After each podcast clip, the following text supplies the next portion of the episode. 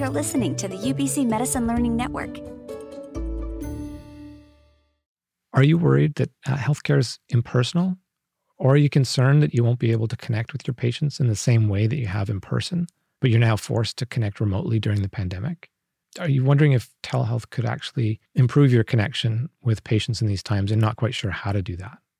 This is primary care in a pandemic. Hi, I'm Sarah, and I'm a medical anthropologist working in primary care at the University of British Columbia's Department of Family Practice. And I'm Morgan. I'm a family doctor working in the inner city and faculty in the Department of Family Practice. We're both part of the Primary Care Innovation Support Unit, or the ISU. And in this episode, we're going to talk about supporting relationship centered care through telehealth. The reality today is we're working remotely much more than we intended. And really, this happened all of a sudden for most providers. I think, Sarah, we're worried that we aren't as connected or doing as good a job, or we can't do as good a job because we can't necessarily see our patients or we can't assess them in the same way we would because of the limitations of technology. And I think that's somewhat true. And also, you know, patients have different limitations in terms of their own access and comfort with remote technology and how they can use the technology. So, today we wanted to share with you ideas from two family doctors who found benefit to using telehealth. And our hope is that you can take away some of these ideas and, and apply them to your own practice. First, one of the ideas was to be successful, you want to meet people where they're at, especially with technology. This is as big a disruption for our patients as it is for us as providers. And if we can reduce that technology barrier, all the better. So being flexible is key. Be ready to switch to a plan B if plan A isn't working. And sometimes plan B is the phone. Now, this is especially true for patients who are less comfortable with technology and you want to make the options simple and keep things easy, especially for that first visit. And then you can build up from there. So the phone is a great place to start. Putting the patient's comfort and capacity with telehealth and their preference first um, is really very patient centered. And patients appreciate you being able to adjust and support their needs in this way. And that's that's a really good point. Being able to be flexible and understand what the need is and try to adapt just shows another way that you're caring about what their needs are. We had the opportunity to reach out to Dr. John Pawlovich, who's a family doctor in BC. He's been doing telehealth for over a decade now, uh, supporting patients that he works with in remote communities. He's able to continue to see patients through telehealth when he's not there. He's gone so far as to actually create his own telehealth room in his house to make this a reality. He's found that it's really helped him maintain and develop those relationships over time and over distance. Over the months and the years, the the trust with the technology kind of paralleled the trust with the provider in the sense that we we all were were considered safe and very quickly the technology kind of just faded into the background as a non-issue and then it's just humans who know each other talking to each other and help and helping one another. And, and I think that's the story to be told is is that in fact the technology actually nurtured and uh, really enriched the relationships in a way that the historical model never could because of the absence of communication when people weren't in the community. Today, we're moving beyond telehealth in remote health clinics to telehealth in the patient's homes. And John is leading in that area too. And I, I, would say that what we're seeing right now is an example of patient centered care at its finest. To not see patients in their home is a public safety risk. And that's taken things to another level where, where uh, we can do a video just like we are right now at the, at the kitchen table of a patient uh, in a remote community. And people, especially when they're scared and, and there's a lot of tension and anxiety, um, seeing somebody that they know and trust over a decade, the pillars of, of our work. And this really epitomizes the importance of being able to access your family physician in a really, really stressful time. From my perspective, it's optimal to see patients in their home. They're more relaxed. It's um, more reflective of their of their everyday life. Seeing patients in your office is, is quite artificial. And using telehealth can be a way of being more patient centered. As John highlighted, it can have benefits beyond just access when patients can't see you in your office and it can give you new insights into their home or surroundings. Sarah, I really like how John highlighted this. I know I learn so much when I see people outside of the clinic. That's why I like doing outreach.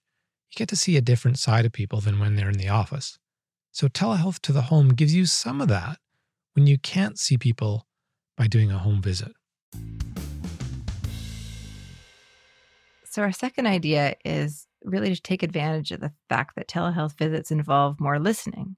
So, intentionally take the time with patients to try to listen differently than you would if you were face to face in an office. Well, John talked about having you know, over a decade of experience. We also spoke with Dr. Alex Singer from uh, Winnipeg. He's a family doctor there working in a community health center. And he's only recently moved to providing care remotely and almost exclusively by phone. The community health center that he works at was recently designated as a COVID testing site. All of the regular primary care that was going on there was essentially moved to virtual overnight. And with that short turnaround, really the, the, the only choice was to jump to the phone. And you know, Morgan, what really surprised me was how Dr. Singer's recent experiences with phone based telehealth has kind of opened his ears to new ways of listening to patients. And he has some great examples about how phone can be better than video in some cases. I think you can still have a deep and meaningful conversation with people, even if it's just on the phone, even if there's no video. I think there is something about the medium that unlocks a little bit of people's personality. And there's a type of listening that you do when you're not looking at all of the facial expressions and trying to judge if their patient's being truthful or what their emotional state is. There is something about pure audio that you do listen a little differently. Now, audio only is not the best for everything, but it triggers us to listen differently. And Sarah, I think also having a little bit of distance may also allow a patient to be a bit more relaxed and that means they might be a bit more open and feel more comfortable sharing, where they might be a little bit more hesitant in sort of the busyness and the intensity of a face to face office visit. And when patients are more comfortable speaking with you from their own home and over the phone, uh, sometimes you can discover things just by taking the time and listening to their story. Alex uh, shared a great example uh, of how he felt that the phone helped his patient share more of a story that didn't come out during a whole number of face-to-face visits. And I had a interaction with a with an old old gentleman who's who'd been in my practice for quite a while, almost basically since I took it over, so almost a decade ago. He'd been losing weight for about a year. He was in his late 60s, you know, end stage COPD. So when he started losing weight, we got all concerned and did the full workup thinking for sure this guy has lung cancer. And almost a year went by, months and months, and we kept new residents would see him and get all worried because he continued to lose weight. He was just dropping and dropping. And I had an appointment and he no showed. And it was, it's rare that he no showed. So I picked up the phone and I called him and I just said, you know, hey, oh, I, I noticed you didn't make it to the appointment. And, you know, we've been worried about you recently. So what's the story? Anyways, he completely opened up. And it was really interesting that the phone call, in some way, he was so thankful that I'd called him it almost it almost took away a layer of of the sort of face that you put on when you come into the visit the you know you dress up and you're it's a little artificial when you're in the room and i guess he was sitting in his house and kind of looking around at his surroundings and he said you know i have to tell you the truth. I, I know why i've been losing weight. And he said well you know about a year ago i separated from my wife and she really did all the cooking and i don't know how to cook and i've just really haven't been eating very much. It was a really personal and sort of deep interaction. And I think taking that forward to sort of within this sort of COVID, you know, crisis, and I think I listened a little bit more carefully to sort of some of the tones in his voice, and he listened a little bit more carefully to me.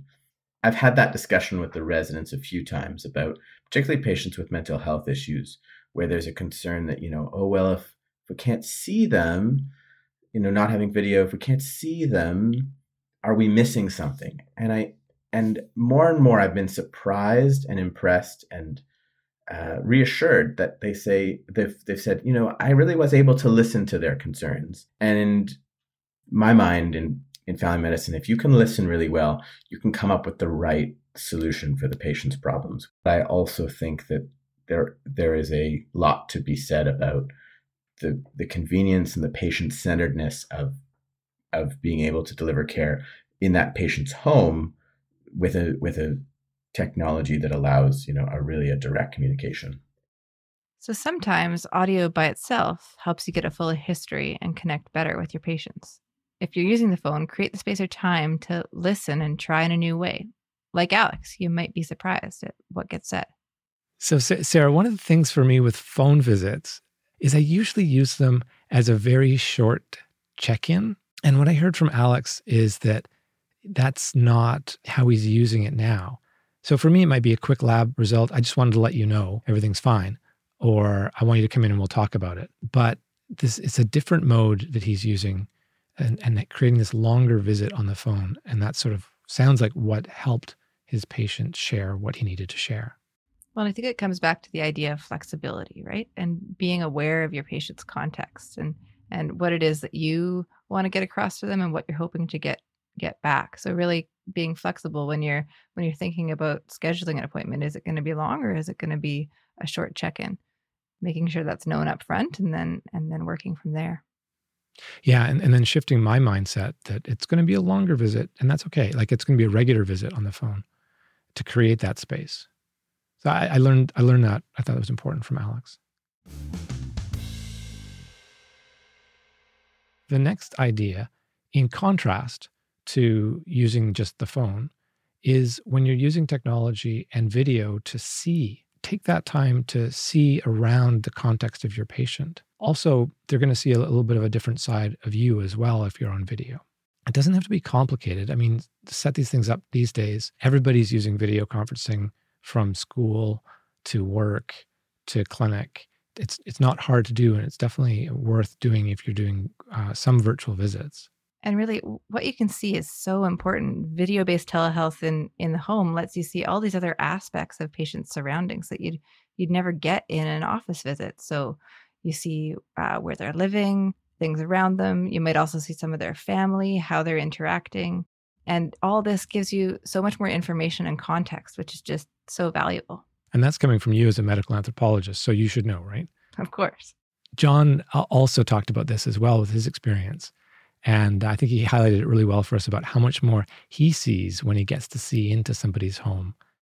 I'm getting calls, you know, every day, and I video into someone's home, and I can I can see what their loved one looks like, and I can see uh, how they're breathing and if they're struggling or if they look relaxed. You know, I always come back to this um, because it, as we as we we live in a fast-paced world, and we get we go to medical school and we get taught 80% is in the story, right? 80% of the answer is in the story. Then you know your your physical exam is is meant to confirm what you heard in the story, but the gold is in the story and the gold also is in the observation part what I've learned over over 10 years is that telehealth has made me a better observer and listener. So I number one, I speak slower, I observe better, and I pay attention to little things that make a big difference. And of course, patients will also be able to see into your world a little bit, either in your home office space or or or your office that you're running your telehealth visits from.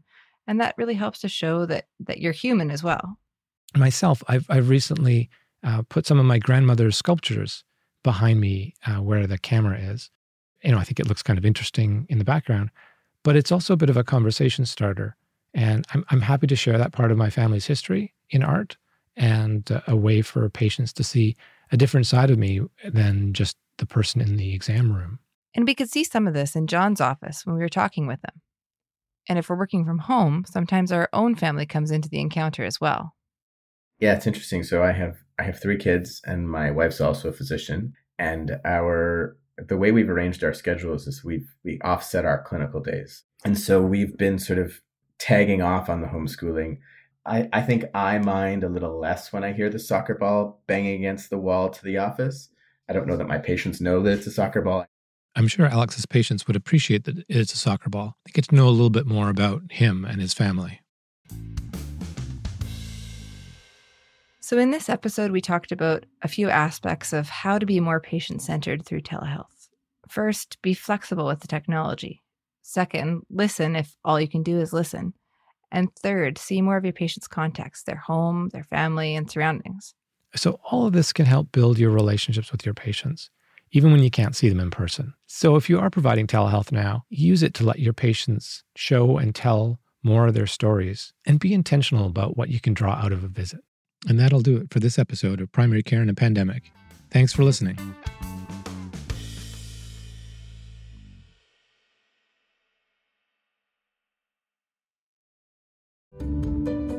This has been a presentation of the UBC Medicine Learning Network.